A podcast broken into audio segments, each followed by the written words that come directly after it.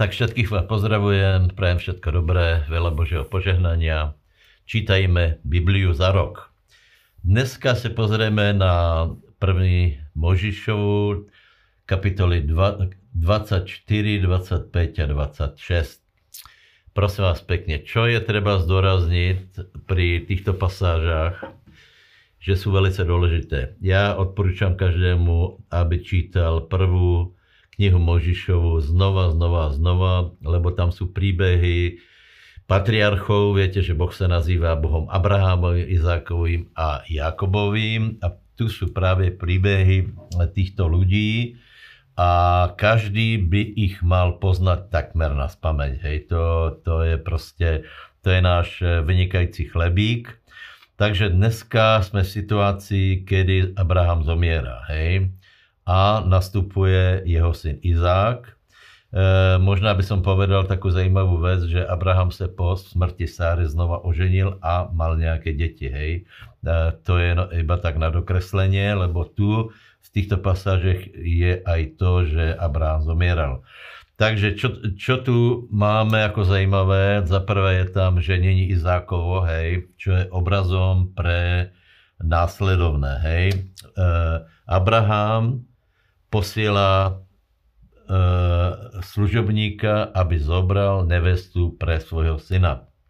Hej, toto je obraz, že otec, e, e, Boha Otca, e, Syna a služebníka Svatého Ducha, ktorý vyberá nevestu a tou nevestou není nikdo iný, ako je církev pánova. Hej, takže toto je, toto je e, taký jeden dôležitý príbeh.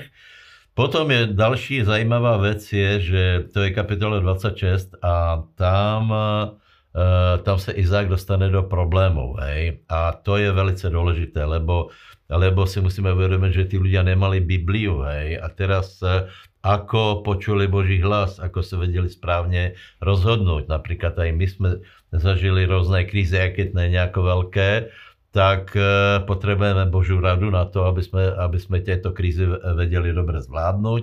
Takže e, Izák e, pôvodne plánoval ísť do Egypta, lebo bol hlad, bola kríza, on sa chcel vrátiť do Egypta, to je obraz sveta, Boh ho napomína alebo napravuje a hovorí mu, čo má robiť. Takže ak je nejaká kríza, tak musíme dávať veľký pozor na to, aby sme vedeli, kde kde, zaprvé kde, Boh povedal, eh, povedal Izákovi, kde má eh, se usadiť, kde má žiť, kde má hľadať poženanie a potom, čo má robiť. Takže viete, to je to známe, že, že Izák zasieval v dobe sucha, v dobe hladu a na Boží pokyn samozrejme, vedel kde a čo má robiť.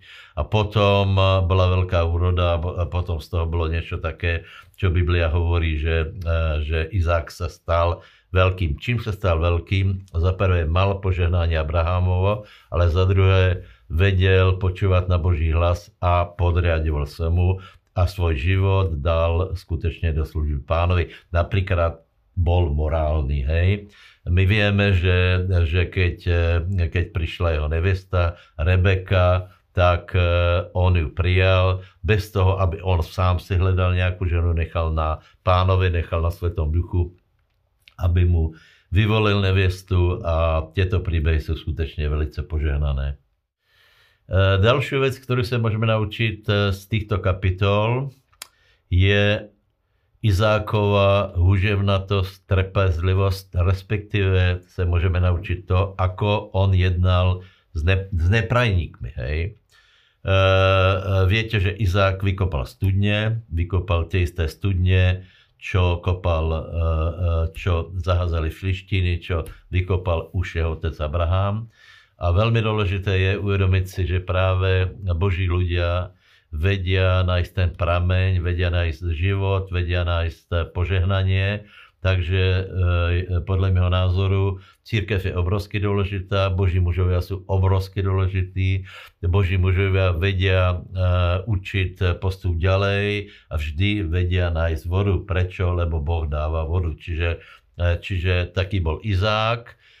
No ale samozrejme nie každý sa teší tomu, že, že je, je niekto, kto hľadá požehnanie, kto hľadá, kto otvára pramene, kto otvára žriedla živej vody. Samozrejme toto žriedlo, táto studňa nebo tieto studne, to je, to je Kristus, ktorý dáva živú vodu.